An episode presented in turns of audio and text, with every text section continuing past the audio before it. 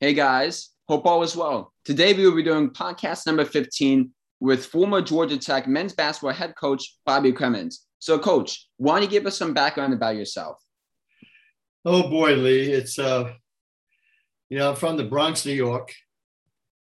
My parents were Irish immigrants, and um, from Ireland, and they landed in New York, and they they landed in the South Bronx in an apartment complex and um, I was very fortunate. I've said this many times to many people.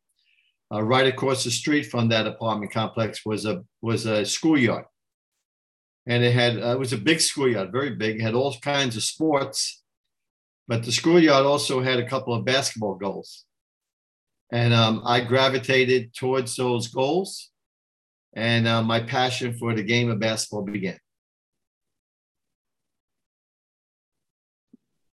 Yeah. So when you talk about your passion for basketball, like what was it like going through like the recruiting process? Like when you were in high school, like wanted to play college basketball, like what was that like for you? Well, um, first, um, uh, my grammar school had a basketball team, and I had to make my grammar school team, which I did. Had a great coach. Um, he was like a volunteer coach. He had a, that was not his full time job.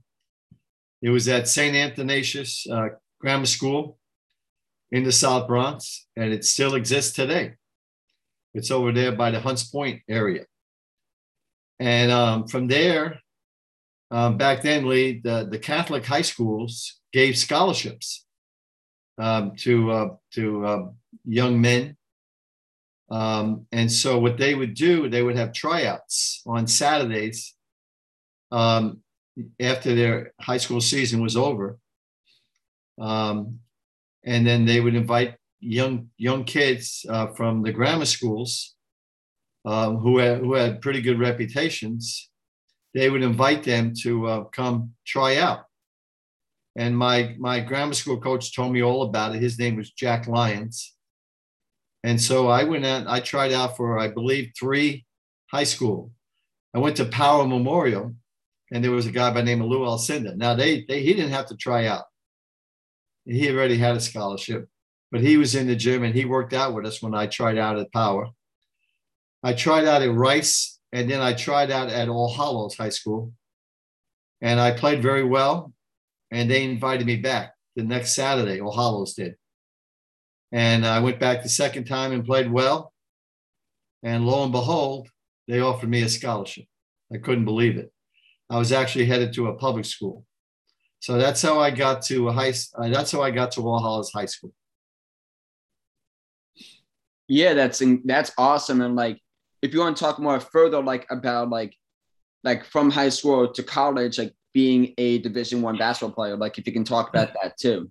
Yeah, well, you know, I I had some academic problems at All Hallows my junior year, and um, I had to repeat my junior year.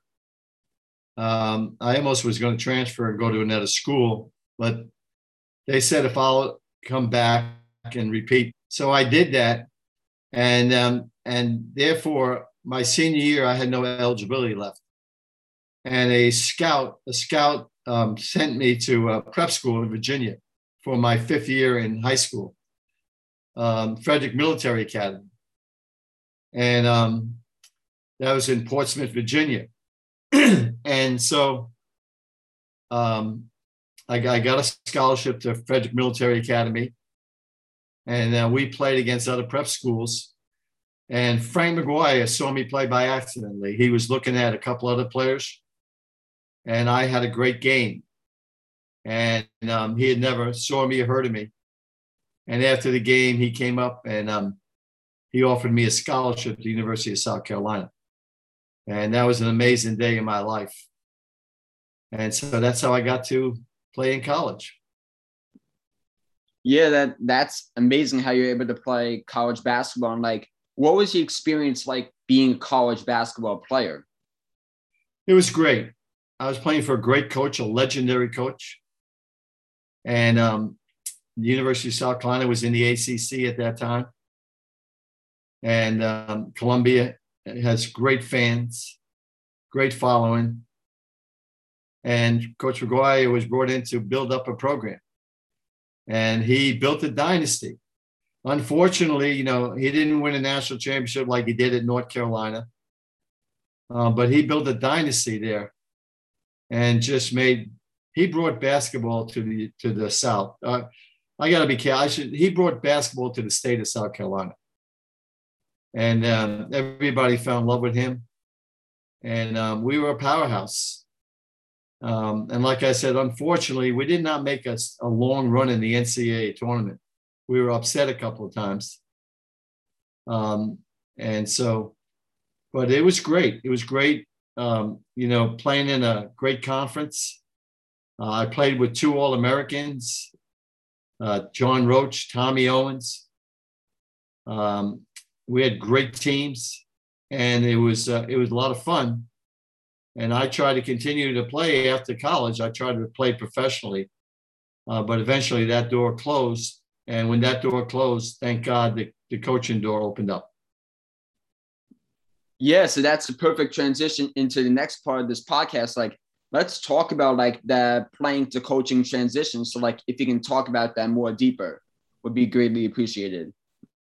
Well, I I uh, got a break. Uh, I had met this coach at a Davidson basketball camp by name of Jerry Conboy, and he was the head coach of uh, Point Park College in Pittsburgh.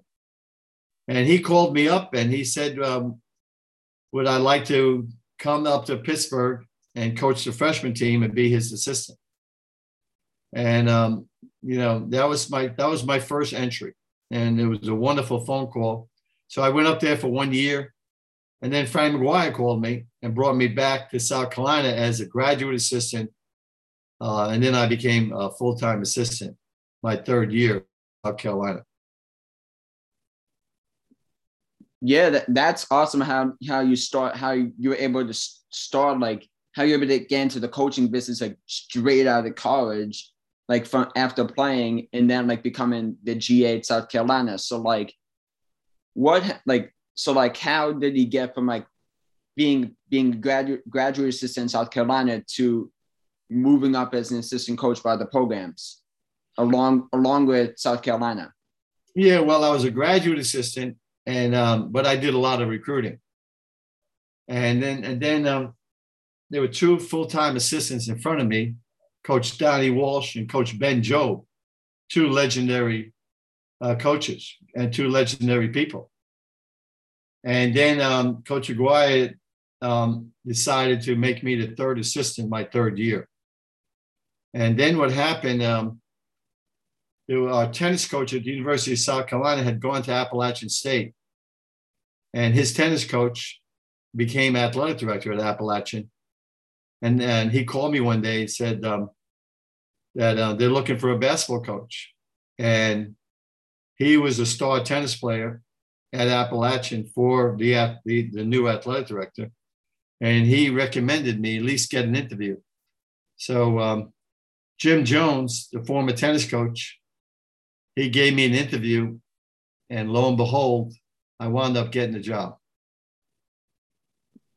Yes, like that It's like now like this part of the podcast i want to talk about that transition like going from being an assistant coach to not being a head coach like what was that like for you well it, it was it was maybe it was maybe quick too quick it was you know i didn't think about it lee um, it just it all came together so quickly and then all of a sudden i was offered the job um, what i loved about appalachian was it was uh, division one and it was in the Southern Conference. and the Southern Conference had some very good teams. Um, probably the most dominant team back then was probably Furman and Davidson. And um, it was a it was a highly respected conference. At one time, believe it or not, uh, all the ACC teams were in the Southern Conference. And so the fact that it was Division One, and all of a sudden I was offered the job, I was put in a position where it was very difficult to say no to. It was like an opportunity I couldn't pass up. So um, I probably, you know, jumped into the fire, not knowing everything, and I probably what they call, um, you know, learning on the job. But I loved it. What I had going for me, I had a lot of enthusiasm. I loved the game of basketball. I had some good experience from Point Park, one year at Point Park, and three years working for Coach McGuire. So I did have some experience, uh, but it's a different ball game when you become a head coach. And uh, but you know, I didn't look at the uh, the negative side. I was just I appreciated the opportunity, and I wanted to make the most of that opportunity. You said that like there were some things you had to learn on the fly. Like, what were those things? Well, you know, you know, when you move over and you become the head coach, you know, some there's some things you know you think you know, but you really don't. It's it's a it's a tough transition, and your life changes. And you know, whereas assistant coach, you're responsible for primarily recruiting. As a head coach, you're responsible for everything.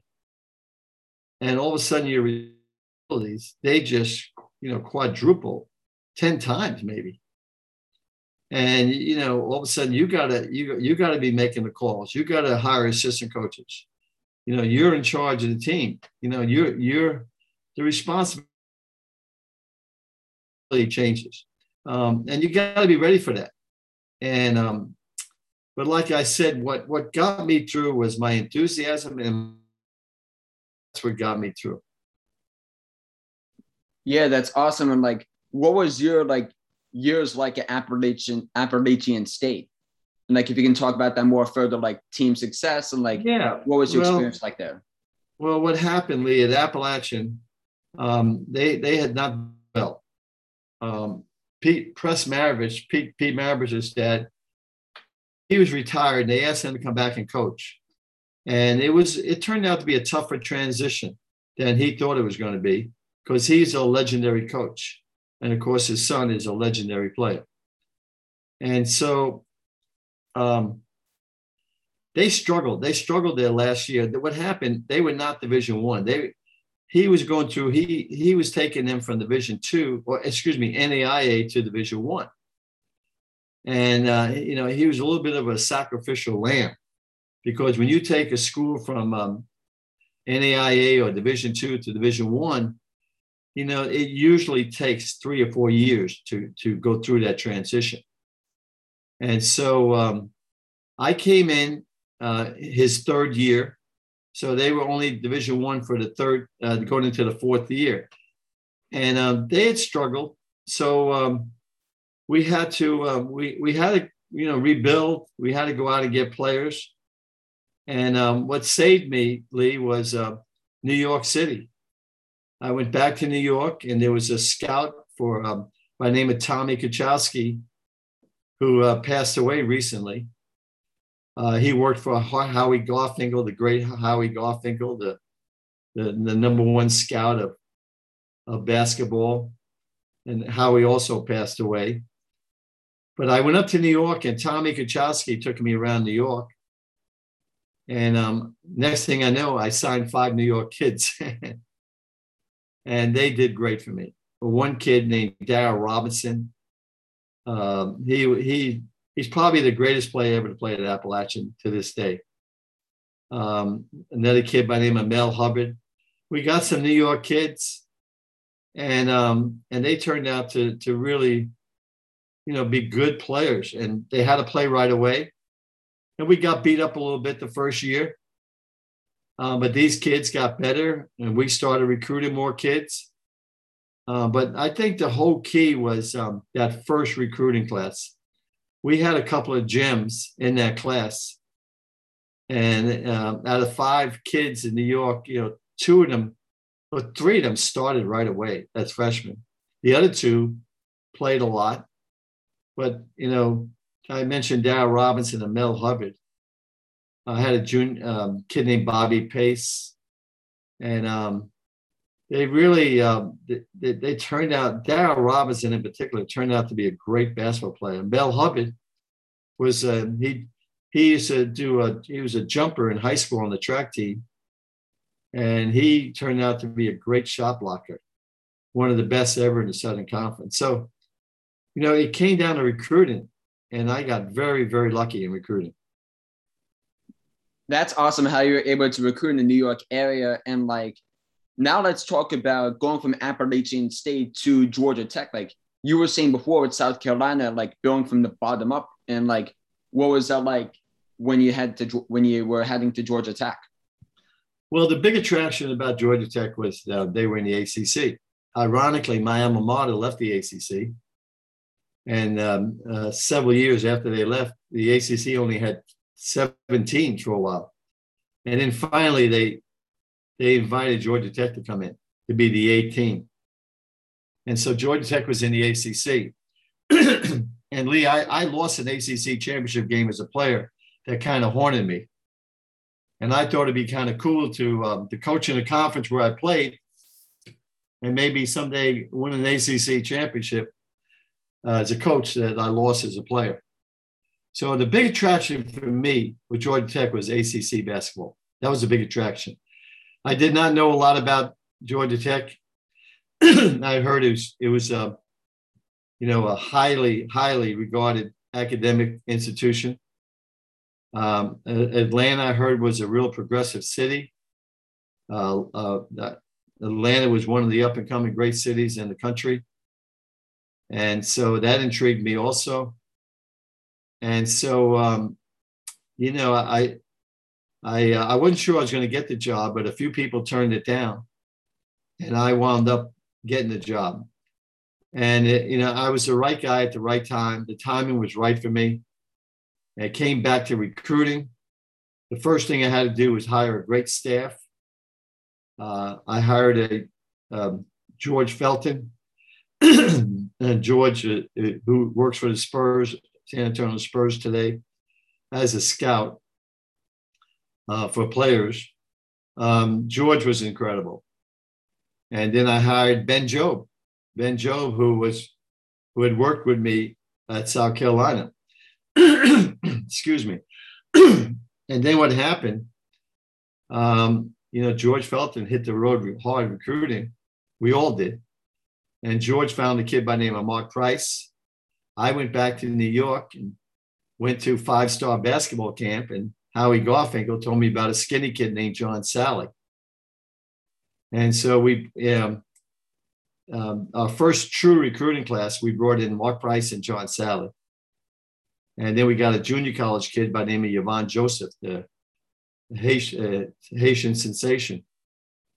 And all of a sudden, uh, Mark Price was legitimate. He was the real deal. And all of a sudden, John Salley got a lot better. And all of a sudden, we had a basketball team. And uh, it went from there. We got our first All American in Bruce Dalrymple out of New York City. He was at a prep school in Vermont.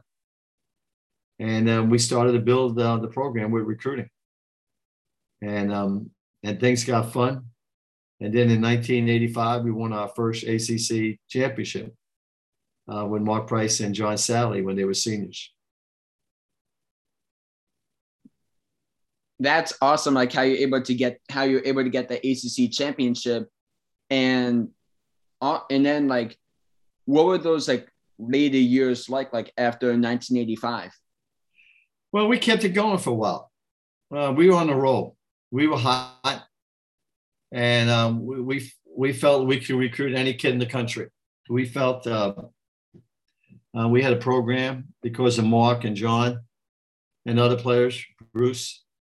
Uh, we felt like we could go anywhere in the country, and um, the young man would at least listen to us.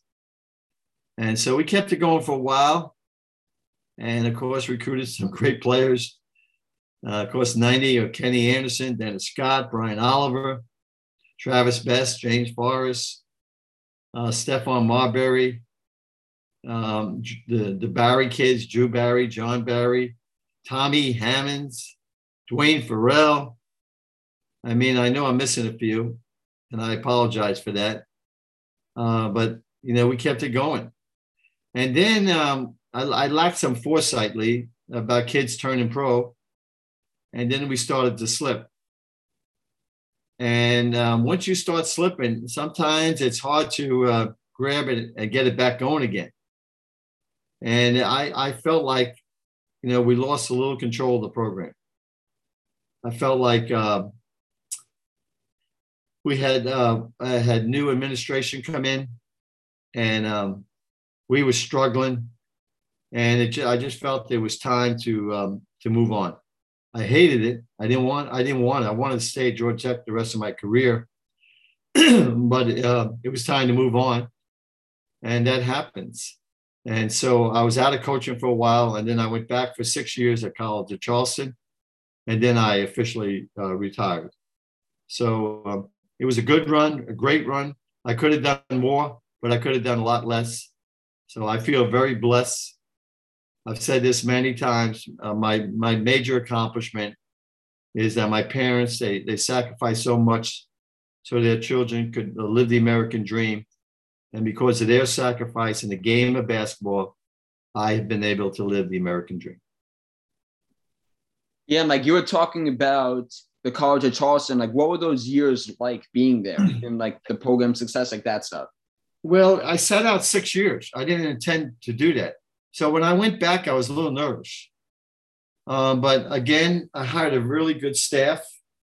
Uh, most of those guys, the now coach at James Madison, Mark Byington was my top assistant. He's the head coach at James Madison. Uh, Andrew Wilson, who played at Florida State, my nephew, Jonathan Cremins, they're all at James Madison. They just completed their first year, and Mark was coach of the year. So they're doing a great job up there. They were at Georgia Southern uh, previous. So, um, you know, I got a good staff, and um, and we got lucky again in recruiting. We, we recruited a kid out of Atlanta by name of Drew Goudelock. He had one scholarship offer, and he turned out to be a great player. The Southern Conference was tough. I loved going back to the Southern Conference. Davidson had a freshman, incoming freshman by name of Stephen Curry. And um, he was something to coach against. Um, Wofford had a great program. Mike Young is now the head coach of Virginia Tech. Um, there were several schools in the Southern Conference that were very good. Charleston is a magnificent city. It's a beautiful city and it has a great following because of what John Kresse did there. And so it, it, it was a good job, a really good job. I had a lot of fun. Unfortunately, we didn't get to the NCAA tournament. We lost in the final three times. We had a we had a key injury uh, to our center, and we lost him for the season with 10 games to go. And that was going to be our great team. He had a blood clot in his arm from an old football injury and um, that was a real setback. But you know, we went to the third round of the NIT. We won the regular season Southern Conference championship, and I just wish that um, we could have won that tournament and made a run in the NCAA tournament. That that was our goal, number one goal, and we had the team to do that. Yeah, you, you also brought up Stephen Curry. Like, what was it like coaching against him, and like, what was the key heading into those games against him? Well, I knew I knew about his father. His father played at Virginia Tech, but I didn't know anything about him. Like I said, I was out six years, and I got the job late. Um, I got the job like uh, in July at College of Charleston, and so when I was going through the Southern Conference with my staff, um, I said I heard they they they, they signed a kid named um, Stephen Curry, and um, they said yeah. I said yeah, he was pretty good. And they said oh he's all right. Uh, but the first time I saw him, I knew he was special. He's special. He's a sleeper. And everybody missed that, missed a boat on him, except for Bobby McKillop. And um, and then of course his sophomore year, he really started to blossom. And then his junior year, he was incredible. And that's when he took off. I believe he left his junior year. But um, it, you know, of all the players I coach coach against, you know, he's right up there he is he's probably i would say he's probably the greatest sleeper ever in the history of college basketball. You know Ja Morant is not far behind him. But you know i'd have to do a little bit more research but i really believe in my heart that um, curry is the greatest sleeper that has ever been in college basketball and I'm so happy. I we had some great games. Some of my biggest wins as a coach in, in, in all my years was against Davidson and Curry. We had some great, great games. And I love watching him play. You know, he is absolutely, totally amazing. and he seems like a great young man. I do not know him personally, but I love the way he handles himself. Yeah, that's awesome. How like your some of your biggest wins were against him, and like now seeing him be a superstar in the NBA. Like, so now for this next part of the podcast, we're gonna go back to you. So like, what was your coaching philosophy, and like, what were your standards of building a championship caliber team? Well, my my coaching philosophy was uh, basically, uh, you know, family. Um, you know, my my players were extension of my family. You know, I was a surrogate parent and um, you know, it was it was a, a, lot of it was like love and discipline. Um, but I always felt my team was an extension of my family. That was my number one premise.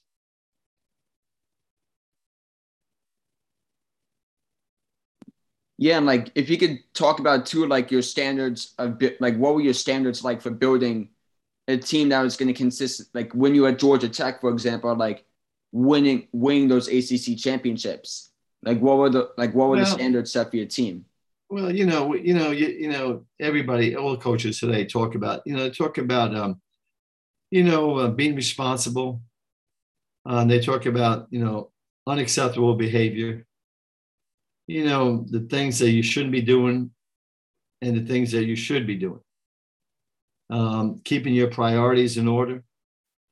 You know, you got academics, you got social life, um, you know, then you got dedication to the game, being a great teammate. I mean, I could go on and on and on. It's hard. It's not easy. If it was easy, everybody would be great. And it comes comes back to recruiting. You know, if you could find the, um, if you could find what I call the, um, what do I usually call it? I call it the, um, the, the it's, it's sort of like the, um, not the perfect kid. Nobody's perfect. You don't want to say that. But, um, you know, you recruit a kid like Mark Price, and, um, you know, he's, you know, very sound academically. You never have to worry about him academically. He meets all his responsibilities, very spiritual. And um, he's going to give everything he has. Um, so uh, I, I know what I, it's called a total package. So if you can recruit the total package to start with, then you're ahead of the posse. And uh, but you you know a lot of coaches they they look at kids and they see kids who are not the total package, they're half the package, but they want to give them a chance to you know maybe fulfill that other part of the package, give them an opportunity. And we all do that. We all do that. I've done that. And when it works out, it's it's magnificent but sometimes it doesn't work out and that's hard. That's really hard. So it's all part of the journey. It's all part of coaching. And um, you know there's times you you got to be it's difficult you got to be tough you got to get rid of a kid. You got to tell them hit the road. And um, and deal with the parents. And that's not easy to do. You know after you had recruited the kid you know signed him but all of a sudden, you know, something went wrong. So it's it's all part of the deal. There's a lot of highs and there's a lot of lows. There's a lot of good things, and unfortunately, there's some sad things. And um, it's it's all part of the coaching world. Yep, and also like back to your Georgia Tech days, like what was it like when you heard that your name was going to be on the court? Oh, that was a great honor. They, uh, they didn't have to do that. I, all I wanted, I asked them to let my, I wanted my name to hang in the banner next to my players. And some, and there was another coach by name of Whack Hyder. And I said, just put, you know, put my name up there with those guys. That's all you need to do. And then they surprised me and uh, named the court after me. And that was a great honor. I, I wasn't expecting that. Um, and, you know, but Georgia Tech has always been my baby, even to this day. You know, anything I could do for Georgia Tech, I go to about three or four games a year, and um, I love their new athletic director, Todd Stansbury. And anything I could do to help them, you know, I, am always available, and and uh, I enjoyed going back there. what was it like seeing Georgia Tech win the ACC championship last season? That was great. It was great. Um, uh, I, I, give Josh Pastner a lot of credit. He's had his back against the wall a couple of times. He's had some uh, unfortunate incidents that happened, and he has um, he has survived them, and he has gone through them.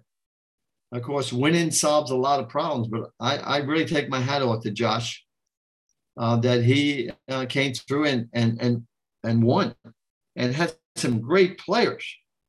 I mean, um, Alvarado and Moses Wright. Oh my gosh, boy, were they fun to, to, to watch. And um, and then you know it was unfortunate that Virginia had to, um, you know, not was not able to play in the semifinal game, but still Georgia Tech had to beat a really really good Florida State team, and they did. They did. Um, unfortunately, you know, I went to Indianapolis. Moses got the COVID and could not play against Loyola of Chicago. And um, and they they beat us in the first round. I thought Josh had a team that could make a run. Alvarado was absolutely totally incredible. So um, it was fun to see. Uh, Josh now has gotten over the hump. Um, he's building a, a, very good program. I'm looking forward to seeing who he has. I usually go to a football game in the fall and I stop by practice to see all the newcomers. I know he's got kids who are sitting out. I know he's got kids out of the portal. I know he's got new freshmen. I can't keep up with everybody. So I enjoy going to a football game on Saturday. What I'll do, I'll go up there Friday afternoon and I'll watch basketball practice. And I'll see uh, he's got some, he's got about three kids who have played a lot last year. Of course, you know, the guard from Florida, lefty, who um, is, is should be all ACC this year. And so um, I look forward to seeing, you know, them practice and, and seeing what Josh has. Yeah, we are, and we'll talk a little bit about Georgia Tech at the end of the podcast. But but first, like two years ago, we worked at we worked at the USBA camp with Ryan Goodson. So like in the Bronx. So like, what was that like working, like going back to your home city and like being with Ryan Goodson, myself, Mark Thompson? Like, what was that like for you? Oh, I love going back to New York. I, I do not like what I hear about New York today uh, with all the crime and so forth. It's horrible. Uh, but I love going back to New York. I love going to the Bronx. Uh, I have not done it because of COVID, but what you alluded to when I went back a couple years and did a clinic in the South Bronx, I've done clinics at St. Athanasius, my grammar school, and I love it. I love going back there. They're, they're my roots. They, you know, that's where I was from. That's where it all started for me. And so I, I, I want to see New York do well. Um, I believe we're going to have a new mayor, and um, I just want to see New York be New York. I hear about a lot of people leaving New York. I hear about crime. I hear about people just they say it's it's not fun to be live in New York, and I can't stand it. Uh, I used to love to get on a train, go downtown, walk around Central Park, Fifth Fifth Avenue. My gosh, what a what a thrill that is. So, you know, the world has changed, and um, I just hope and pray that you know, we could come back and, and New York, particularly other cities. Chicago is going through hell. Atlanta's had some rough times. Uh, I love Atlanta. Um, I'd like to see these cities um, find themselves and be the great cities that they once were. Yeah, and also like during like talk about like during COVID nineteen, like what did you learn about the game of basketball and the coaching business during the COVID nineteen pandemic? Well, um, Lee, you know, I, am not in the trenches, so I cannot really answer that question the right way. Um, I just thought about the coaches. Uh, I, I heard about things like, you know, they would practice for a week and then all of a sudden they had to take a week off. And I can tell you right now, something like that is a killer. It's a killer. Uh, I mentioned what happened to Moses Wright. I can imagine J- Josh getting all excited to go into the NCAA tournament as ACC champions. And then his uh, ACC Player of the Year, gets COVID. And so I think all these coaches um, had some personal experience with COVID that we don't know about. And we cannot, you know, we can really not empathize. I cannot empathize with it because I'm not there. I'm not coaching. But I can tell you this, you know, I think we got through it.